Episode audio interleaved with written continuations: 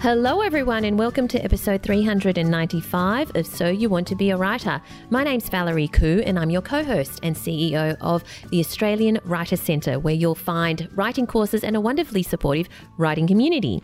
I'm here with Allison Tait, also known as A.L. Tait, author of The Firestar, a Maven and Reeve mystery, plus many other books as well, but that's the latest one. How are you, Al? Um, I am okay.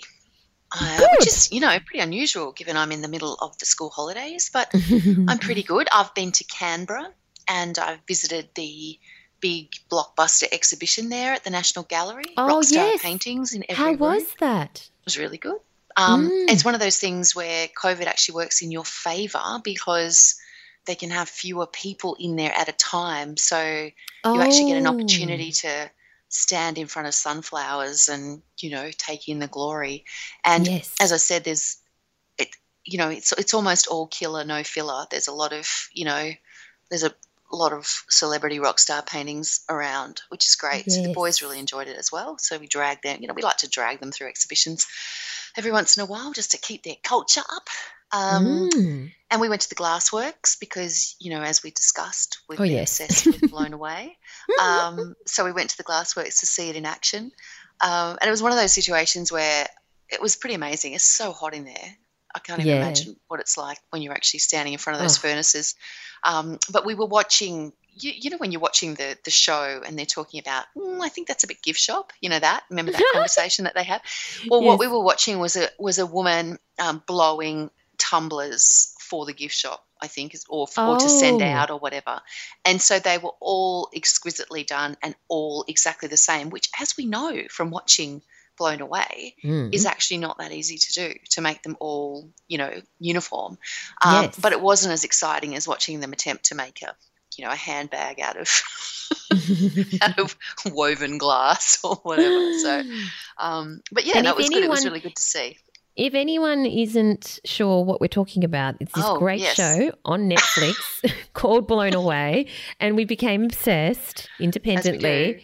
And it is a reality show competition. It sounds really twee, but it's everyone I've recommended to who has watched it has loved it. It's a reality show competition about glass blowers, and it's riveting. It is riveting, and it's it's um it's reawakened my interest also in because you know I do like a bit of um you know I like old stuff and old Mm. and, and historical. But well, it's reawakened my interest in stained glass as well because that Ooh, was one of the things I remember from our trip to Europe and also from other trips. You know, in, uh, in previous trips that I've taken was just the uh, the extraordinary stained glass work in some of those um, Yes. cathedrals and various places you go that are just amazing. So I've been, um, I've just been doing some research. On stained sure- glass. Yeah. Just oh, because I met a lady the other day who Mm. that's her that's her uni degree. She studied how to become a stained glass person. Weird, right? I mean, very not weird, but specific. Do you mean like historically or? no, no, the skill, the the craft. Oh no, she's going to do that. No, there's actually, I, I'm, and I'm, I've, I've had a complete mental blank, um, and I'm incredibly sorry for this mental blank. But there is a lovely woman in our listener community uh, Mhm. that I follow on Instagram. I think she's from Tasmania.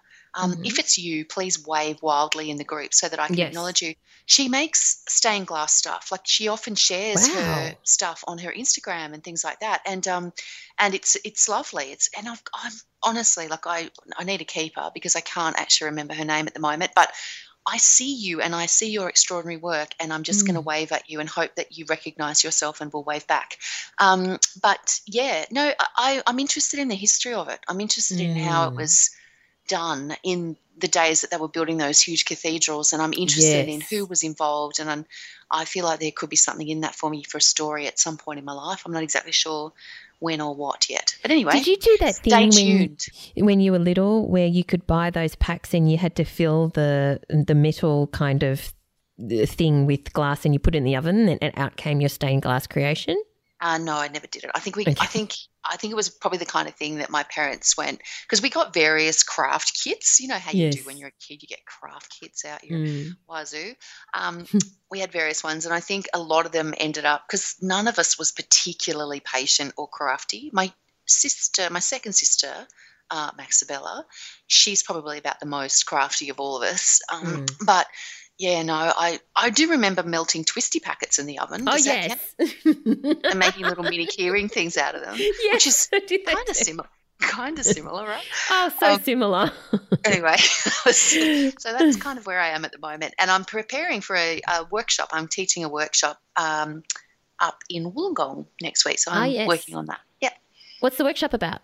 It's a it's a one for kids on writing fantasy, but um, nice. I suspect it's probably going to be over by the time this comes out. So I don't think you need any more detail than that. Cool. All right. Well, fantastic. Let's move on then to the world of writing and publishing, to the rest of the world of writing and publishing. Now, you have an interesting blog post on your blog, don't you, Al? I do. I have um, a guest post on my blog uh, at the moment, and it is by Lorraine Marwood, who is an award winning poet and author. And she has written a post for me five tips for writing verse novels for children. Cool. And uh, I was really interested in this one because I, I'm fascinated by verse novels. Like, to me, they're kind of like alchemy and superstructure, you know, blended together into this kind of magical beast. Um, mm not something I've ever attempted, not something I'd probably even know where to start with. So I'm kind of fascinated by how they come together and, and what what you actually need to do to, to create one. So mm. uh, Lorraine, who has a new verse novel out at the moment, which is getting a lot of um, you know, there's a lot of discussion about it, a lot of chatter. Uh, is it's called Footprints on the Moon, and it's out through uh, UQP. But she's actually written uh, four altogether, four verse novels altogether. And the reason I'm interested in them at the moment is that I feel like they're having a moment. Um, so last year's CBCA Book of the Year for younger readers was a verse novel by Pip Harry called The Little Wave, and it is a huge favourite in the Your Kids Next Read group. Um, and if you don't know what the Your Kids Next Read group is, it's a Facebook community uh, that I co-founded with uh, Megan Daley, who runs is a book blogger, Children's Books Daily, and also um, Allison Rushby, who is another middle grade author. And there's about 16,000 members, and so we get to see a lot of what people are talking about. And verse novels, um, and that book in particular, have had a huge response in that group over the last, you know, six to 12 months. And then this year's shortlist for the CBCA Book of the Year for younger readers contains two verse novels uh, Bindi by Kirli Saunders and Worse Things by Sally Murphy, which suggests to me that it's a trend that hasn't really gone, is, you know, it's probably it wasn't just a one off, it's becoming a bit of a thing, a bit of a trend. So I thought, okay, um, I'm going to ask Lorraine to write mm. a post on, you know, on her top tips for writing verse novels for children. And she said um, it's an interesting thing because it's always a challenge, I think. It's always a challenge to distill what you do instinctively into mm. tips for other people. So oh, she yeah. even said to me mm. that it was quite uh, quite a challenge. And she said that for for her, the magic of the style of writing is the mix of, you know, poetic language, ease of reading, and the tension of bringing all the narrative devices together. Um, mm. And I think it's that ease of reading is one of the things which, you know, it's a funny thing. You might not necessarily think of poetry as being a great thing for reluctant readers, but in actual fact, they really respond to it because there are fewer words. There's a lot of white space, mm. and in fact, one of the tips that Lorraine gives is to re- is to not underestimate the power of white space. Like the white space around the text is actually a feature of a verse novel, and the scarcity of words allows what is written to be more powerfully received and savored. So they're kind of like um, sort of uh, the text is not dense, but mm. because the use of language is so precise, they're actually very rich and compelling. So they're mm. much more sort of they're a much deeper read for a reluctant reader than than you know some of the stuff that they'd be reading all the time, sort of you know illustrated you know treehousey kind of things. These these will give them that sense of achievement of the of the fewer number of words, but it will take them deeper. And I think that's one of the reasons they're so popular at the moment. Mm. And it mm surprises me what kids will grab hold of. And I, I think we've talked about this before, but maybe not. I can't remember who I've discussed this with because I do talk about it quite a lot. Um, but Book Boy Jr. is, he's 14 now, but when he was 12, he was in year seven at high school. He came home with Kwame Alexander's The Crossover, which is a verse novel about basketball. And mm. he was like fully into basketball at that point. He was out practicing every minute of every day and driving us all crazy with the bouncing. Mm. Um, but he loved it because it's a it's incredibly good. A, it's all about something that he's fascinated by. Fewer words, so he really was able to whip through it in about you know an hour or so. And I would never have thought to give him poetry ever, and yet he picked right. it up for himself and he loved yes. it. And so I think it's something that um, is really worth considering for you know if you do have reluctant readers in your house. But that's all beside the point. Let's talk about writing them. Um, so lorraine has five tips. The first one is that you should ch- choose strong words. Focus on nouns and verbs. Mm. so you don't want to make it flowery. You don't want a lot of adjective you know stuff going on. You want it to be concrete um, because you want that prose aspect of the story is always, you know, there at the forefront yeah. of, of what you're doing. Uh, she suggests that you keep your lines short. Try to stick to up to like, maximum of nine words per line. Um, and as she said, sometimes you just need one word on the line, which will draw out the tension, change the rhythm, um, and bring the reader, you know, through the story. Um, every word counts. Like this is not yes. somewhere. There's no. You don't have a page of description uh, in a verse novel. You've mm. got to make every word work really, really hard. Um, and of course, you are writing a story, but you have to. If you use all of the attributes of poetry, you know, imagery, five senses, metaphor, detail, sound, dialogue. Use all of those things, and it will really bring that story, you know, to life. The poetry is the painterly aspect that you're putting over the top of a really solid. That's why I say alchemy and superstructure because that's what they feel like to me. Um, mm. And of course, the thing with a verse novel is, you know, it's poetry. Um, and poetry is always best when you read it out loud. You, when you hear it, that's you know, it's like if you're studying Shakespeare at school, it makes no sense at all until someone reads it out loud to you, or you have it, you know, like acted out in front of you, and then you can see that it's a conversation. It's not just a whole bunch of iambic pentameter driving you crazy, you know. Yes. Um, so you want to be able to read it out loud because it's that it's that sort of that swing and that rhythm that really brings the story to life. Um, so the other thing is bonus tip is that there are so many great verse novelists in that sort of children's and YA field at the moment, and of course, you know, like the the read widely uh, tip is the big tip that every yes. author is always going to give you. Uh, but she suggests, you know, some other great Australian authors to try as well. Uh, Steven Herrick has been uh, writing verse novels for a long time, award-winning verse novels. Sally Murphy has written several. Kat is another one. Uh, she has a book called The Bully on the Bus, which um, sell you know sells internationally really really well. She's a she, um, I know that it's available in the US and is very very popular. Sherryl Clark, Kirli Saunders, and of course mm. Pip Harry, who won last year's CBCA. So read as many as you can get your hands on to get an idea of how they work because they are kind of you know an interesting blend of of many many things. And what age group would you say that most verse novels are are targeting? I don't think there's a. I don't think that there's one age group. Like you can write verse. I'm pretty sure there's probably verse novels out there for adults. I haven't read any, but I'm sure they're mm-hmm. there. Um, the ones I'm talking about here are mm. mostly mm. middle grade, yeah. uh, so they would be sort of eight to twelve. Um, but there there are verse novels across all age groups. Yeah. Kwame Alexander's. I'm pretty sure it's his. He's got one. I'm pretty sure it's him. Um, about a kid who gets into a lift with a gun, and it's about mm. uh, I think it's called. Is it him? Gosh, I'm having a complete mental breakdown here.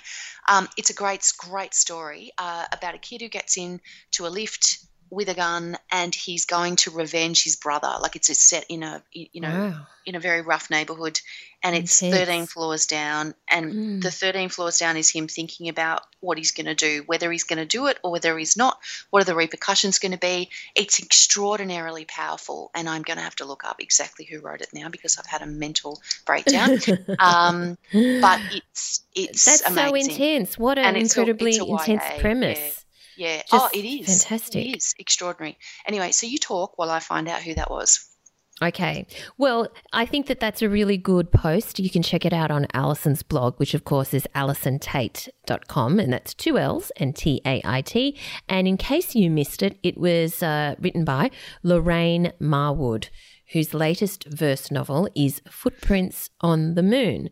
So it's um some really good tips there. And as Allison mentioned, it's um it seemed to be at the zeitgeist at the moment. I'm mean, I mean, verse novels have always existed, of course, but they are certainly gaining more prominence and coming to the fore, especially as Allison mentioned, um, increasingly popping up on the CBCA lists. So um, check them out. All right you can stop talking now because I found it. And of course, it is another brilliant US um, author who uh, is also incredibly popular with my boys, um, a guy called Jason Reynolds.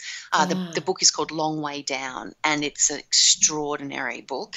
Um, mm. And another one, another YA one, which we have, which was also incredibly popular here, is The Poet X by Elizabeth Acevedo, um, which is another fantastic, you know, fantastic book. There, there's a lot of them out there. And I, I also wonder whether or not the the um, the sort of prevalence of hip hop and rhythm and blues music oh, across, yes. you know, is is also something that that is driving it as well. Because I know mm. that Bookboy Junior in particular loves you know hip hop rap music, um, and I think that that's another reason why he loves um, that kind of writing as well. Fantastic. All right. Check out that blog post. We have another link that is really interesting for you. It's called Six Creative Ways to Name Your Fictional Characters. This is a good one because you can get ideas for names from all sorts of places. And I've often heard of um, authors getting ideas from whether it's just from their family or whether it's somebody that, that they've seen in a movie or whether they've looked up the phone book at random. Um, but uh, what do you like about this post, Al? Oh, I just I, look. I'm fascinated by names. I, I it's it, they're a feature of, of sort of all of my writing. I I've always been. I did you remember I used to write those. Um, I used to do the features every year with uh, Mark McCrindle about the most popular baby names in oh, Australia. Yes. Mm-hmm. Um, I, I, was I've always been fascinated by what people name their kids and mm-hmm. the names that come to the top each year and why and all of that kind of stuff. Um, I'm the kind of person that's always had baby name books on my shelf, even you know like well before I had children, because um, I really? like to name my character. Yeah, because I like to name my characters. Um, I like to name my characters by names that mean something about you know a, a major characteristic of theirs. Uh, so when I'm looking for a name for a character, I I look up names that mean. I mean, these days it's so much easier because I can just Google that. Yeah. Um, but I used to have to look it up in a book. Um, mm-hmm. I used to, you know, so you, I'd be googling names that meant, you know, certain things, or you know, looking up the top 10 names from 1974 to name a particular character of a certain yeah. age if I was writing a contemporary book, or um, because I write, you know, almost history stuff, I'm, I'm looking for, for names that sound historical or, you know, fit that sort of um, yeah. medieval world. Because uh, you, you want names to, they have to fit the world and they also have to fit together. Yeah. You can't have one called Tracy and one called Maven. You know what I mean? Mm, like it doesn't mm. just doesn't really work. So you kind of got to you've got to find it. You've got to create a family of names that are Mm. even that all sort of go together and mean different things. So um, yeah, no And names. that- don't have Tracy and Terry because it's confusing. Oh, see, that's that's the thing. I so I often find names changing in my novels, not the main Mm. characters, but the because you know if you're naming a community, you've got a village going on, you've got a lot of names. You don't necessarily like they're not necessarily all going to be you know celebrity names, but they're you've got to name people. You've got to put you know so you can't just keep calling them the butcher or you know whatever. So you've got to have names. And what I what I'll often find when I read through um, and do my first edit is that you know every second character in the village has a name starting with an A or Mm. you know I don't know why but you're sort of like I don't get beyond that section of my of my you know name catalog in my head or something um, so I have to go through and change things and if I can't think of a name and I'm sure we've talked about this in our almost 390 million episodes um, if I can't think of a name for a character, you know, the butcher or the whatever, or even Mm. sometimes a main character, I just call them Fred and then fix it in the next later. draft. Yeah. Mm. Yeah, so always have I always have like a back, a name that I go back to that I know when I go through is is the default name, not the actual name. But Mm. um, I got myself into a real mess with that with one of my map makers because I had two characters. And they were both minor characters, and I hadn't realized that I'd already used the Fred. And so then I had these two characters called Fred, Mm. and they were different Oh. characters but oh yeah like I- honestly that was that wasn't a good day um but anyway so yeah because you want something you can easily search and replace Yes, basically. definitely. Yeah. So, in this post, which is on The Write Life and it's written by Andre Clayton, some of the suggestions are to use a name generator because there are many online, or the old fashioned way, what Allison was talking about, uh, baby name books. Um, but there's also, he suggested what we have known as getting your porn star name. use Fido and your street. In other words, your pet's name and then your street's name uh, as the last name. So, what would your uh, so yes, well, we won't name the name of your street. So maybe no the i'm not street where you see grew up. I, I would never use this because this for me is a facebook meme generator for people to steal your data yes, so they find out what so your true. passwords are so no i would never ever use that Do not do that. do not um, do that one um but I mean, I guess if you put it in a book, people aren't going to know. But still, none, nonetheless. Um, but I think combining the names of uh, he suggests combining the names of your favorite authors. But I would, uh, I sometimes will use a name that's come up. You know, like having kids is great because you uh, meet so many kids and they Yes. have classrooms full of kids. And so I would never ever put the first name and the last name together, but sometimes you can take one kid that that they knew in grade two and combine that kid with a kid that they knew in year seven and come up with a you know with a different name altogether. Um, so sometimes I do that. They had a oh that's right. Um, one of them, and I can't remember which one it was, had a kid in their class called Dash something or other, Oh, and um, I loved it. I remember thinking I'm going to use that some at some point, but I haven't quite come across the right book for Dash and his last name yet. So, but he'll turn up at some point. There's Hopefully, also long. um, the, the, the, the author Sydney Bauer, who is otherwise known as Kimberly Scott. Mm. Um, but when she started writing crime or, you know, thriller types, legal thrillers, um, she wanted an action sounding name. So she took Sydney from Sydney Bristow from Alias, you know, who Jennifer Garner, Yeah, yeah. it was Jennifer Garner's character, and Jack Bauer from 24. And she ended up with Sydney Bauer. Sydney Bauer, there you go. And Mm-hmm. there are also, like, if you're writing particularly uh, fantasy and medieval sort of stuff, there are some great name generators sites that you can Mm. just, you know, that you can just. I mean, I would never use a name that was actually generated by the site, but I might use the first name from one bit and the second name from somewhere else. Like it's, Yeah. um, I think it's it's about bringing all sorts of different factors together for me. Yeah. And one thing that some people, some authors do is they auction off the right to name a character in their book. Yes, which is a fun way to, you know, for a fundraising for a charity or something like that. It's a really, a really fun thing to do. Um, Yeah. Anyway, I think I just think naming your characters is so important that Yes. you know any any way that might take you into a slightly different creative way of thinking about it is not a bad thing and that's why i thought we should discuss the post uh, which you will find on thewritelife.com six creative ways to name your fictional characters by andre clayton Yep. And we'll put the link in the show notes as well. Now, if you're a writer of historical fiction, you will love our brand new course launching this week. I've gone through every word of it. I absolutely love it. Historical fiction is a self paced course packed full of insights, guidance, and tools. The tools are incredible to help you research and craft your stories in a way that's authentic and captivating. It's been created by best-selling historical fiction author Pamela Freeman, whose historical fiction novels are under Pamela Hart, and will act like a flashlight as you explore past events, characters, and settings, showing you how to approach your research and bring historical details to life on the page. So it's also got lots of videos where we walk you through how to actually find specific pieces of information from a whole host of fantastic resources. We've taken the thinking out of it for you, and it's so practical and so useful.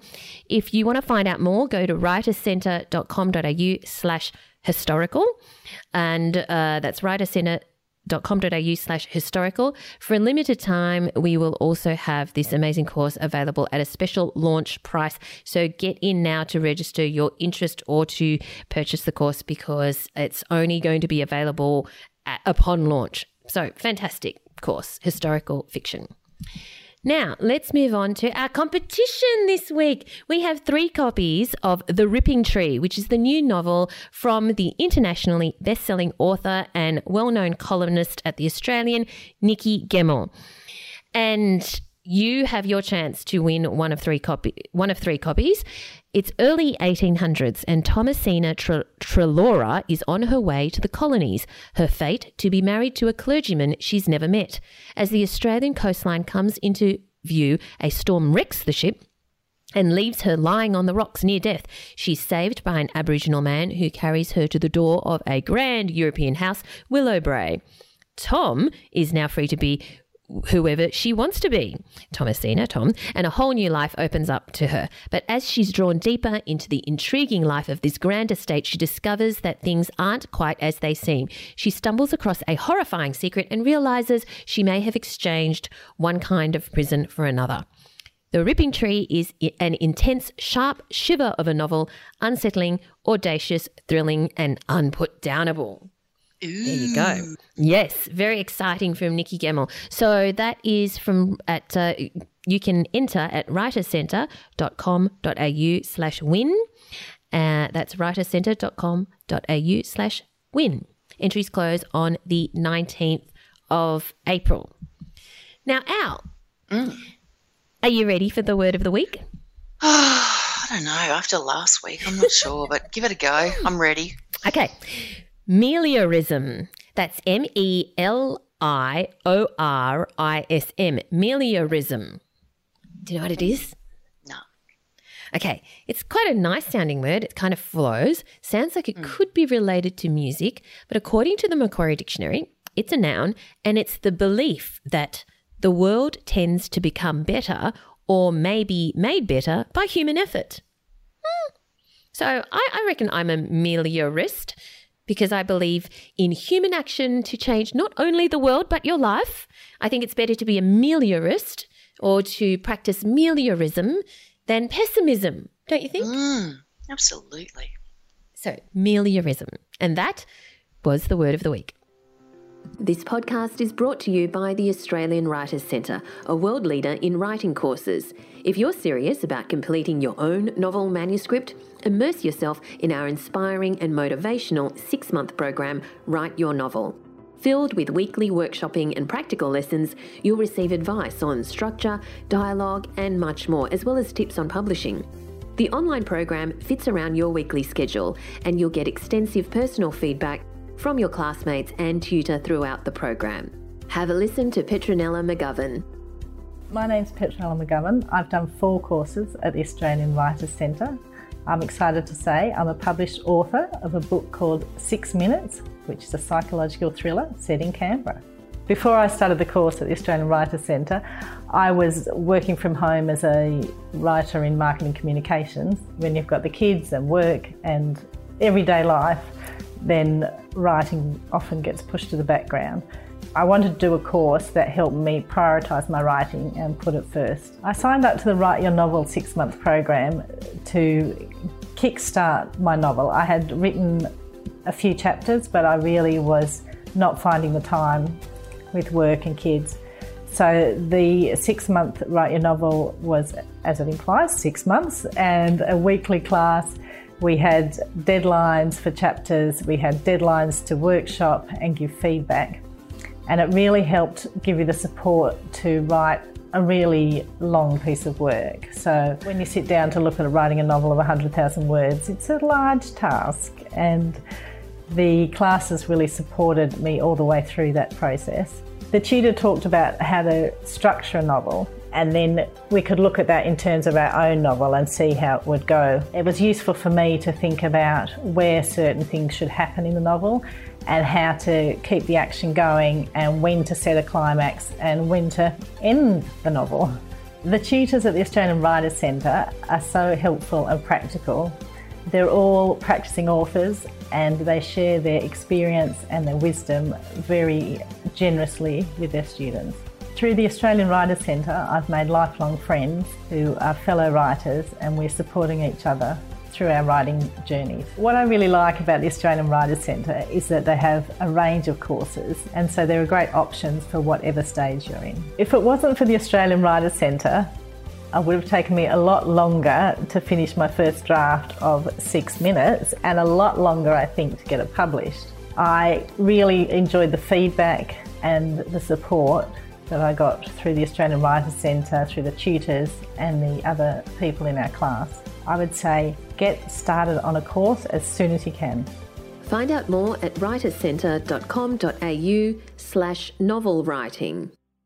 All right, so let us move on to our writer in residence this week. I had a great chat with Debra Oswald, and many people will know of Debra's work because she is the creator of the super phenomenally successful Offspring, but she has also written for television, including Police Rescue, Secret Life of Us, love that show, Bananas mm. in Pajamas. She's also written, you know, novels and um, uh, has just won lots of literary awards, and her latest book is a cracker. It's called The Family Doctor. Let's have a chat to Debra Oswald. Thanks so much for joining us today, Debra. Thanks for having me, Valerie. Debra, I could not put this book down. And I must admit, you know, when I read, I usually, especially if I'm reading a book that I'm about to interview the author, I jot down questions along the way. I was so sucked into this book that I did not do any of that because oh, it was a it was a page turner. Oh, well, that's very good to hear. now, for those readers who haven't got the book yet, The Family Doctor, can you tell us what it's about? Well, it's the story of Paula, who's a, a sort of beloved, dedicated GP in Sydney, who is traumatized when she discovers the murdered bodies of her very dear friend and the dear friend's children who've been murdered by the estranged husband. And so Paula is kind of dealing with her trauma about that and her grief that she didn't save them. Mm. And that that sends her into a kind of obsession with wanting to protect other women who might be in similar situations. And she's driven to the point where she contemplates using her medical skills to solve the problem, shall we say. Mm. And how did this idea form for you? Look, it, it started when I was, uh, you know, reading the newspaper yet another day with yet another story of, of a woman being mm. killed and ch- often children being killed as well. And I, I, I sat in that state that I'm sure lots of people also sit in where you you feel kind of anguished and sad and helpless and and and furious, mm. uh, full of rage. Um, and and I didn't think it was something I would ever write about because I wasn't quite sure how I would tackle it until I came up with a story idea that gave me the chance to kind of express some of that rage and that very beautiful urge to protect people. Like I think mm. there's positive forces at play as well as angry forces. Um, but I, I, the story gave me a way to sort of go with a what if daydream about how to respond to that in a way that seemed to me to kind of express the desperation that a lot of people feel mm. in a thriller form. Yes, yes. And one of the things that really hit me uh, about this story and the way it was written, um, because, you know, we do read stories about domestic violence and, um, you know, in, in the news, but when it's written by a journalist, it has to be reported in a certain way and there are certain things that kind of like have to be left out for whether that's legal reasons or just certain certain journalistic conventions um, particularly to do with you know children and the way in which things occur and, and so on. But when you're writing fiction you can write it all. And i thought that that was really really powerful. Was that a hard thing to write um, it was look. There were moments when writing this book was was very upsetting. Mm. Um, you know, and I would kind of make myself cry and and mm. sometimes end the day feeling a bit shredded. But I mean, nothing compared to people who are actually living with this yeah this this this sort of issue in their lives day to day. Um, um, one thing that was quite important to me was although there's a lot of dark, tough stuff in the book, Mm. um, there are also um, joyful things and loving things. There's there's there's a little bit of humour, not as much humour as people would normally expect from me, but there's some. And there's a love story, and there's Mm. um, it's a story about female friendship, Yes. the power of it, and also the difficulties of it sometimes. And and I think that's one thing that fiction can do that that a journalistic take on this topic would have to just sort of follow the the the factual stuff and and some of the um, the sort of political issues. But but the wonderful thing about tackling with it in fiction is that these terrible things can happen, but in the context of the fuller sense of a person's life, that they are loving and they have friends and um, that that there can be silly moments and Mm. and and in a way that's that to me that's one of the ways that fiction can have a truth to it that nonfiction can't Mm. always have. I'm glad you pointed that out because I realised that our jumping off point just then was the, one of the themes, which was domestic violence, but there are other themes in it, like the like the ethical and moral dilemma that this doctor Paula finds herself in.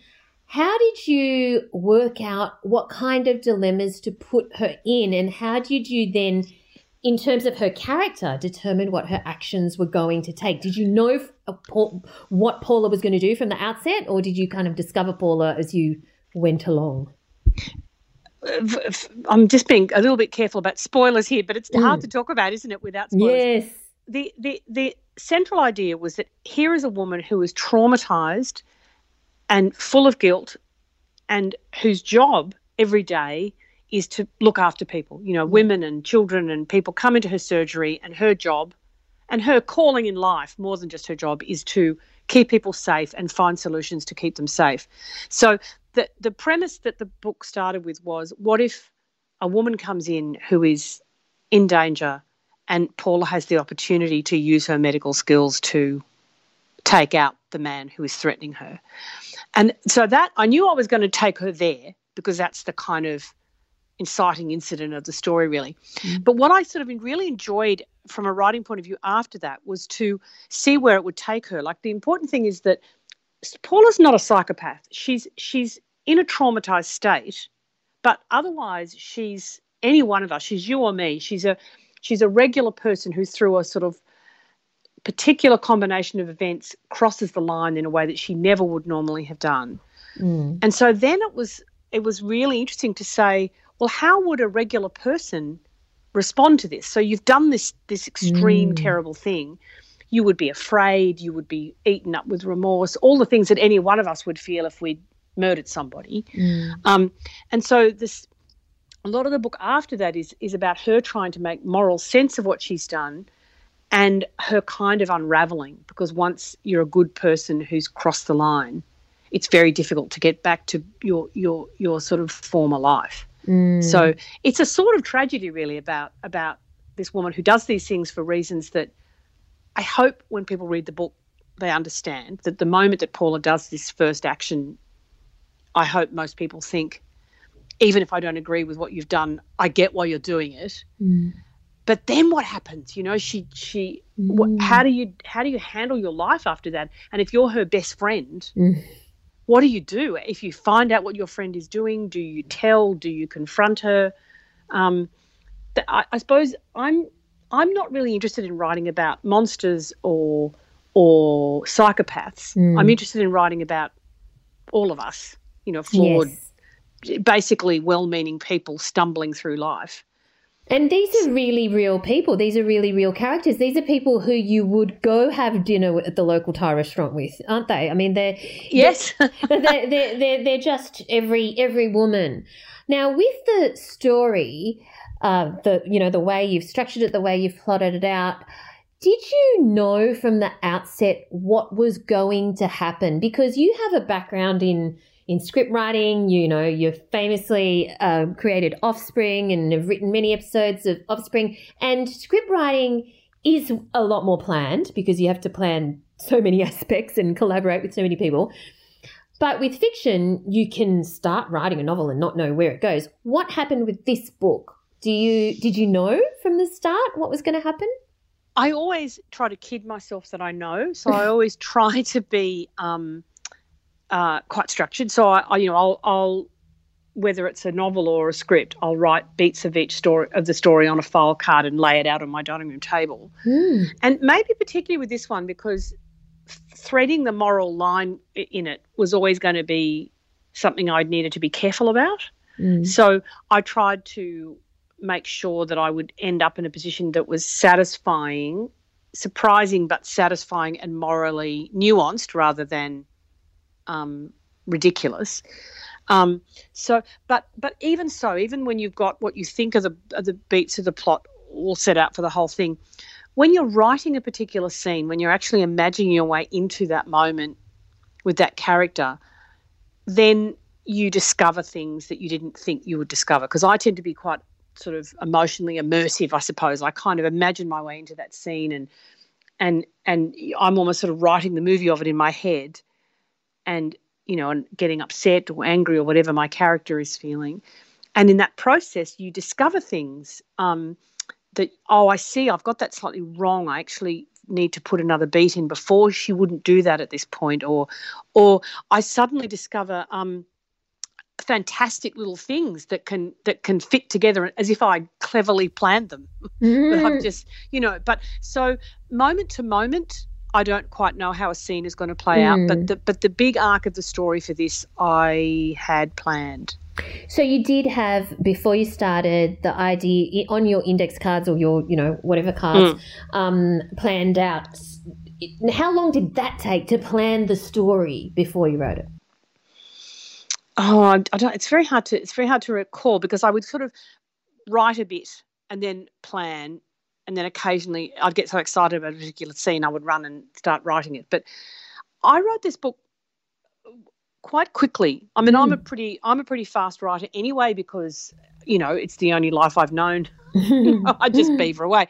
But this one came together quite quickly for me because there was something about the the momentum of the story Mm. that these characters were kind of stumbling from one action to the other yeah. and I and the writing process um, followed that that for me really Mm. um, I mean I have to stop every now and again and do research so um, uh, for this book I spent a bit a lot of time talking to doctors and lawyers and a former coroner and I would go to them and say this is the story I'm planning does that sound roughly right Mm. have I got things wrong? How should I adjust it around that? So, um, so that so as I was doing that, I guess I was also effectively plotting it in my head. So when I sat down with the file cards, I'd already made all sorts of decisions. Mm. So after you had your file cards sorted, did you then um, uh, write full time? And if so, how long did that take for first draft? And can you tell us a bit about your writing routine on a day to day basis? So my running routine is um, I walk the dog, mm-hmm. which is actually often part of the writing process. Oh, yeah. I'll be I'll be story solving or I will harass my partner and make him listen to story as we're walking the dog.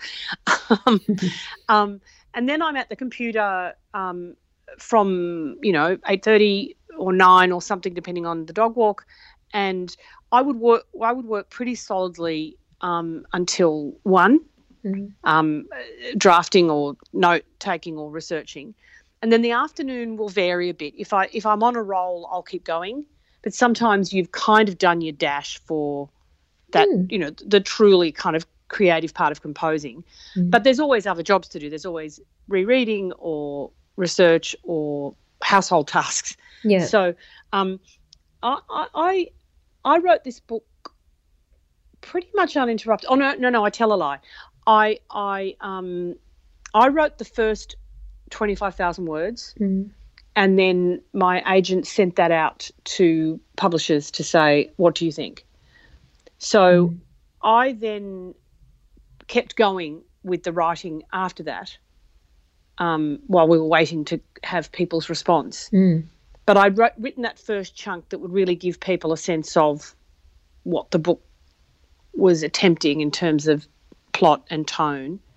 Um, and but I kept going anyway. I mean, I wasn't going to let anybody's um, reaction to it stop me. Like I was, I was determined to finish it. Um, So, but I had written, um, I had planned it out as a television project initially, um, um, and I'd, so I'd probably plotted out, plotted a fair bit of it out in treatment form, but very early on, I decided, you know what, I'm going to write this as a book because I just I was really sort of fired up to write it, and I didn't want not just the time delays of television, but also the um, process of being answerable to other people. I just wanted Yeah. to tell the story the way I wanted to tell it, and I mean it's an experiment for me. I've never written murder before, but um, I wanted to do that unencumbered for a while Yes. and and then see. So I mean, obviously, with a book, you're still answerable in the end because you're answerable to publishers and, and readers.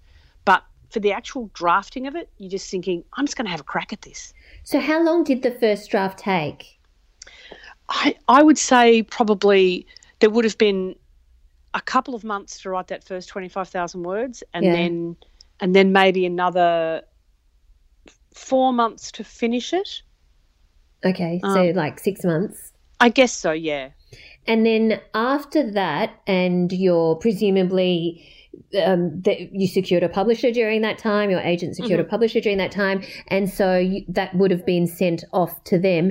W- were there many? Was there much feedback that surprised that surprised you? I mean, you're so experienced. I imagine that it was pretty done, but um, but yeah, tell me. Um, I'm just, you know, it's funny you're asking because I actually can't really remember with this book. With other books, I can think of quite specific, um, the sort of what, what you consider the big notes. Because often Mm. you send you send the the book to usually the sort of fiction publisher that you're working with, and they will give you sort of the big picture structural notes. Yes. Um, and then after you've done another draft in the light of that, then there's the kind of more, you know, granular yes. copy editing. Um, I'm just trying to remember with this one. I don't think there were very many big notes. There were, Mm-hmm. um, um, no, I think basically they were pretty happy with a lot of it. they often, often for me, because I write fairly tightly, Mm. they often want me to add stuff. Right. They often want more material because I, I'm I come from the sort of television mentality of don't be boring, move quickly, Mm. don't bore people, and sometimes I rush through things. So, I think the notes were mostly about adding bits and pieces. Right. So, I mean, you do have a background in television. You've written everything from, as we've mentioned, Offspring to Police Rescue to Bananas in Pajamas Yes. to Secret Life of Us. Um, now, wh- how does the process of writing fiction compare with writing, you know, for television? Um, look, the, I mean, the really essential stuff, like constructing a story that is um, surprising and but plausible, and characters that you care about, which are the two things that I try to do most. They're the same, no matter what you're doing. Um, they really are. But of course, then the process is so different. I mean, the thing about television is just the um, the collegiate nature of it. That you know, if you're in a writer's room on a show, which is enormous fun, you have you have the camaraderie at a superficial level, but also at a deep level, you have that kind of creative fellowship, um, and that's wonderful. And then you have sort of clever people coming along and acting it and d- designing it and making it look fabulous. The downside, though, is that you don't have total control. Um, you have you're answerable to the network, to producers, to directors, to the weather, you know, all kinds of things. Um, and actors who say my character wouldn't say that line. whereas, whereas in, in in a novel, you know, the characters say whatever I damn well want them to, and and at least in the early stages, I'm I'm the I'm the boss of the universe. Um, there, I I do enjoy the language of writing fiction, of writing prose, because you um, I'm not I don't write flowery prose. I don't I try very hard not to write that kind of prose where it draws attention to itself as writing, if you know what I mean. Yeah. But that doesn't mean I'm not very precise and that I don't agonize about exactly what what word to choose and and and at each moment what information to give and not to give. See, when you write a script, you write the scene of roughly what's happening and what's said, but the texture of that scene, what people can actually see, and quite how a line is said by an actor, and what what we're looking at, is decided by a whole lot of other people, Mm. by cinematographers and directors and actors and designers. In a in a novel, I have to decide in a certain scene what level of detail am I going to tell the reader about what we're looking at or how somebody says something. Mm. And there's a million tiny choices, and sometimes that's overwhelming, and and sometimes you get it wrong, but it's fun, you know. It's a fun process. Is it more tiring? Um, Because you've got Oh, a million more choices, yeah, right? yeah, yeah. No, no, that's true. Maybe it is, but then again, wrestling with other people's egos is exhausting in a different way. So you know, television has its own kind of uh, energy sucking process. Yes. So, did you take us back to? Did you always want to be a writer? And can you just give us a very brief kind of potted career history so people can get an idea of how you got to this point? Sure. So I started writing novels when I was a, te- little kid, like 10. I mean, I Oh, called God. them novels. Um, but then I started going to the theatre and I loved it. So I made the switch to theatre when I was 12. Mm. Um, and um, had- Precocious, weren't you? well, I, you know what? I do think that I started so young that I didn't understand that it was insane. I didn't understand that it was not what kids did. Hmm. I, I do. I do think my youth w- was helpful in terms of making me sort of naive Mm. in a powerful way. Anyway, um, my first uh, my a play of mine was workshopped at the playwrights conference, and I was seventeen, and that Mhm. play sold to ABC Radio. So I made professional income from a radio play for, at seventeen, Wow. um, and worked and sort of f- supported myself through university, partly writing radio. Um, and I went to the film, and, so I was writing plays all this time as well. And I went to film and TV school when I first finished uni. So there was a one year writing course that I did. Mm. Um, and so from then on, I, I made a living writing a mixture of TV and theatre. Um, and um, my first, I wrote a show called Sweet and Sour, which some older people might recall. Love that. Yeah, I Tracy was like, yeah, I was like 24 or something. Um, and and in my late 20s, I started writing children's novels. Um, so I've really for a long time I've I, I did all three, you know, novels, theatre, and um, television scripts. Wow. Um, so yeah, I've never had a real job, and I bounced between the media for 40 years. So on that, because you're writing, say, Sweet and Sour, you're writing a novel, you're writing a play, they are you have to well manage your time, but you also have to manage your income, as in your cash flow. What did you uh, obviously been doing it for a while now, so you're a bit more comfortable with it. But what advice would you give for people who are doing these short-term gigs, you know, um, and how to be able to do them all well, but fit them all in? and get a Yeah. get a steady income. yeah, really good question. I mean, I I used to sometimes quite consciously think, okay, I'm writing these episodes of this show, and that will buy me the three months to do a first draft on this play. Oh, So I would consciously think I'm going to do these things. Although I've got to say, one of the main things you need to learn when you're a writer is how to wait, because the way you, people don't get back to you, the waiting is Mm. endless and it can be soul crushing.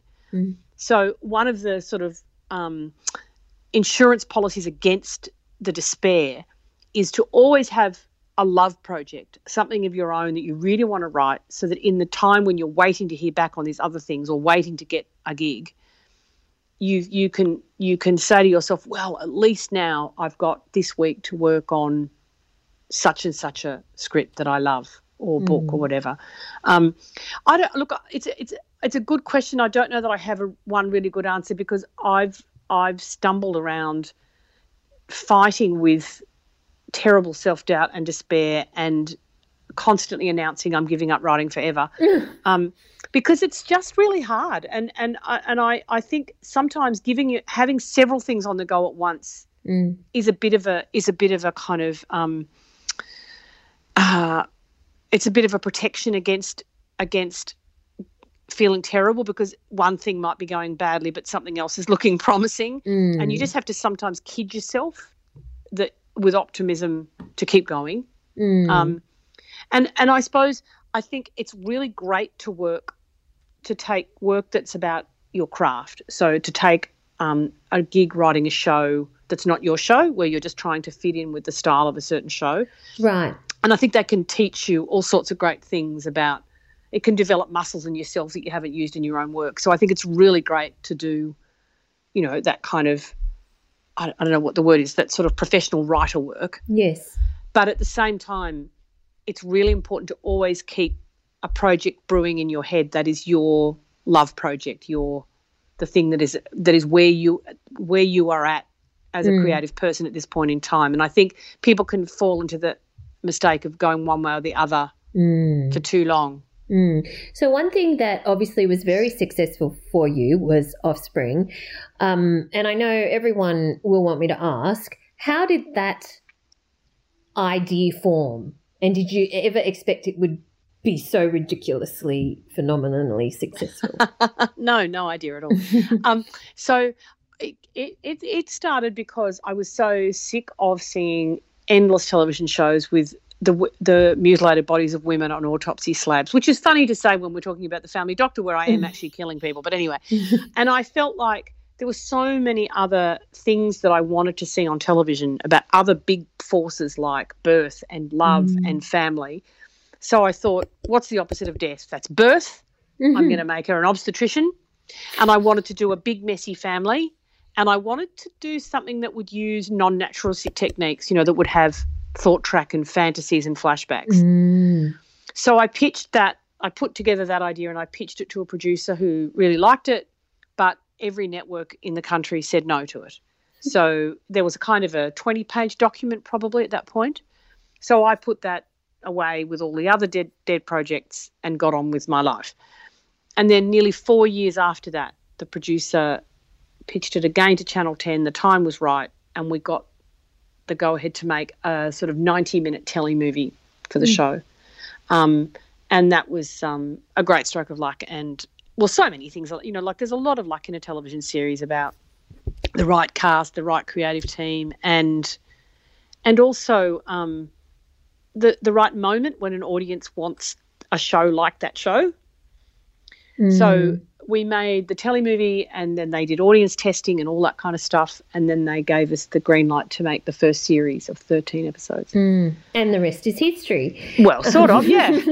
So the thing is, when you write something like that, because you're the the creator, but sometimes you write an episode in in what you just referred to, an episode in an existing show that you did not create. But then sometimes you write plays, sometimes you write for younger audiences, sometimes you write, you know, for bananas in pajamas, sometimes you write crime. What do you do to change gears to switch hats you know what i mean is there anything in particular you you do to get into the right headspace because they do require different approaches in a way, but I think what I do is I just try, I always imagine who my audience is. Mm, or reader. And so if that person is is a four year old watching bananas in pajamas, then I try to think about what that four year old is going to want. And when I was writing bananas, my own children were not much older than that, so I could Mm. kind of remember.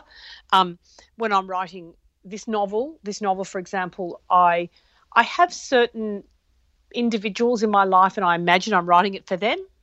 Mm. Um, so there's a couple of friends of mine and my two daughters-in-law to whom the book is dedicated. I imagined that I was writing this book for them to read. I imagine them reading it. So I'm always very kind of um, audience or reader focused, and that actually helps you um, jump between age groups and media pretty well because you're Mm. thinking, okay, an audience is sitting in a theatre. What are they seeing? What are they feeling? What will they think is going to happen now?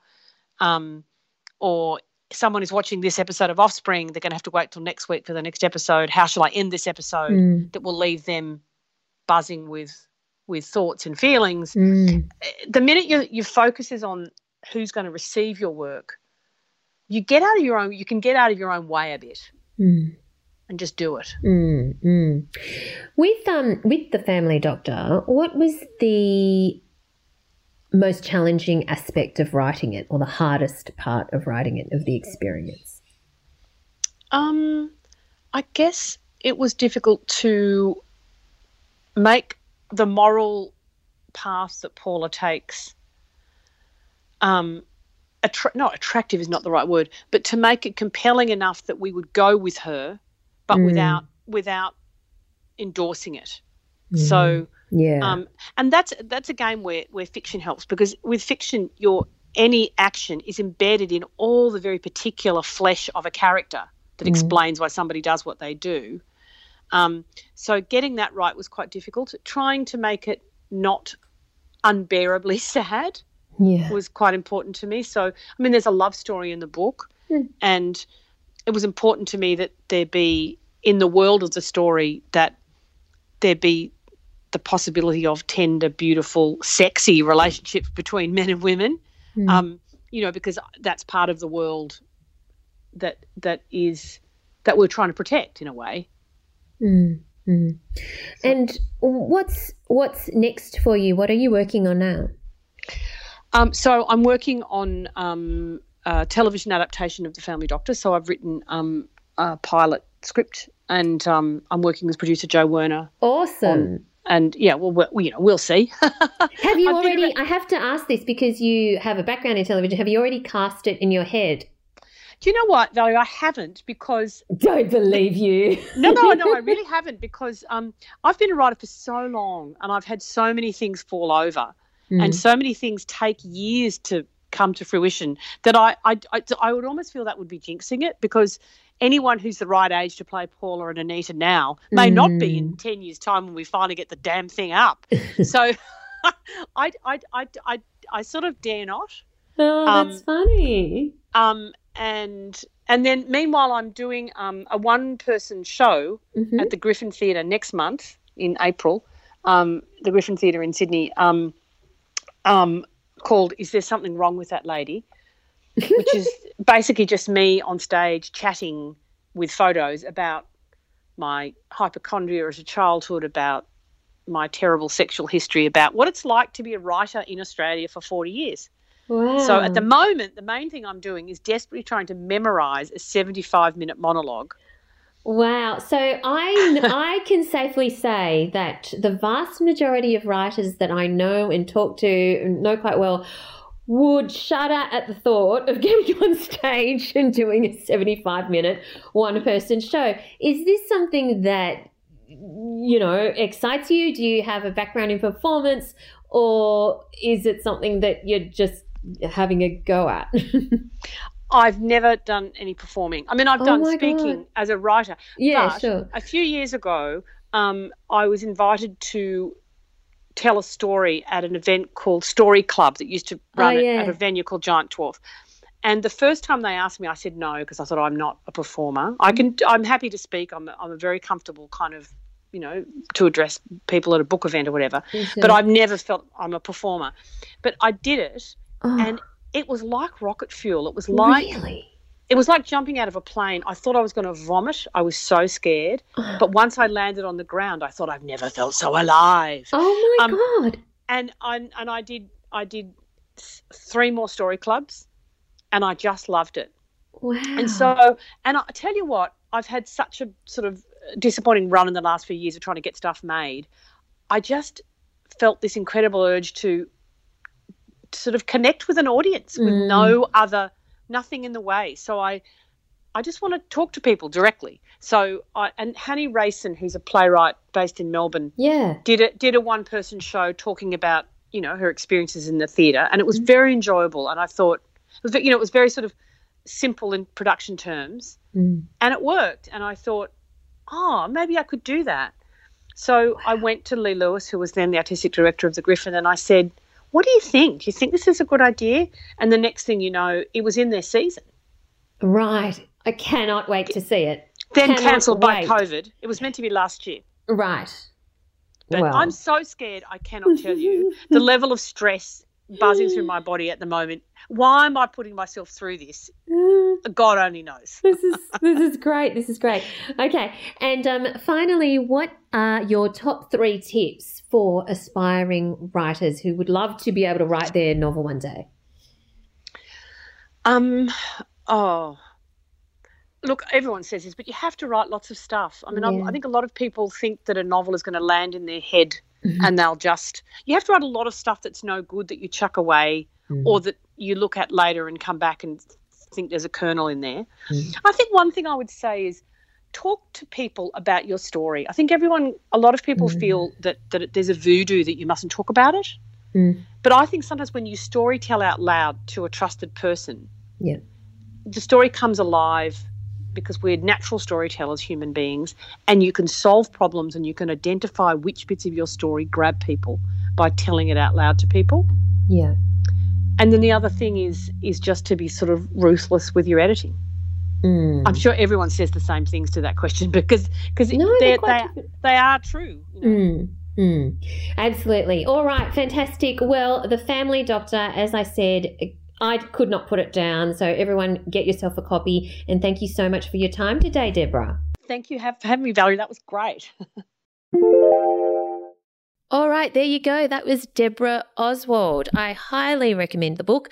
It was really good. It was, you know, it was a page turner, kept you um, guessing, kept you on the edge of your seat. One of the things that um, I like, I really loved about it. Um, I mean, I, the whole book was excellent, but one of the things mm. I really uh, that's that that kind of occurred to me, and that I think Debra did very well as a writer, and is that she had a couple of, or maybe more than a couple, but a couple that I remember specifically um, of uh, characters from culturally and linguistically diverse backgrounds.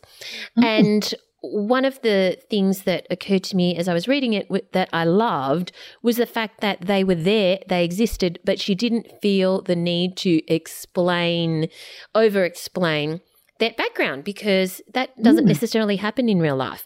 No. Um, she she you know didn't have to make that Asian character eat rice and she didn't have to explain some religious overtone with the Muslim character, whatever.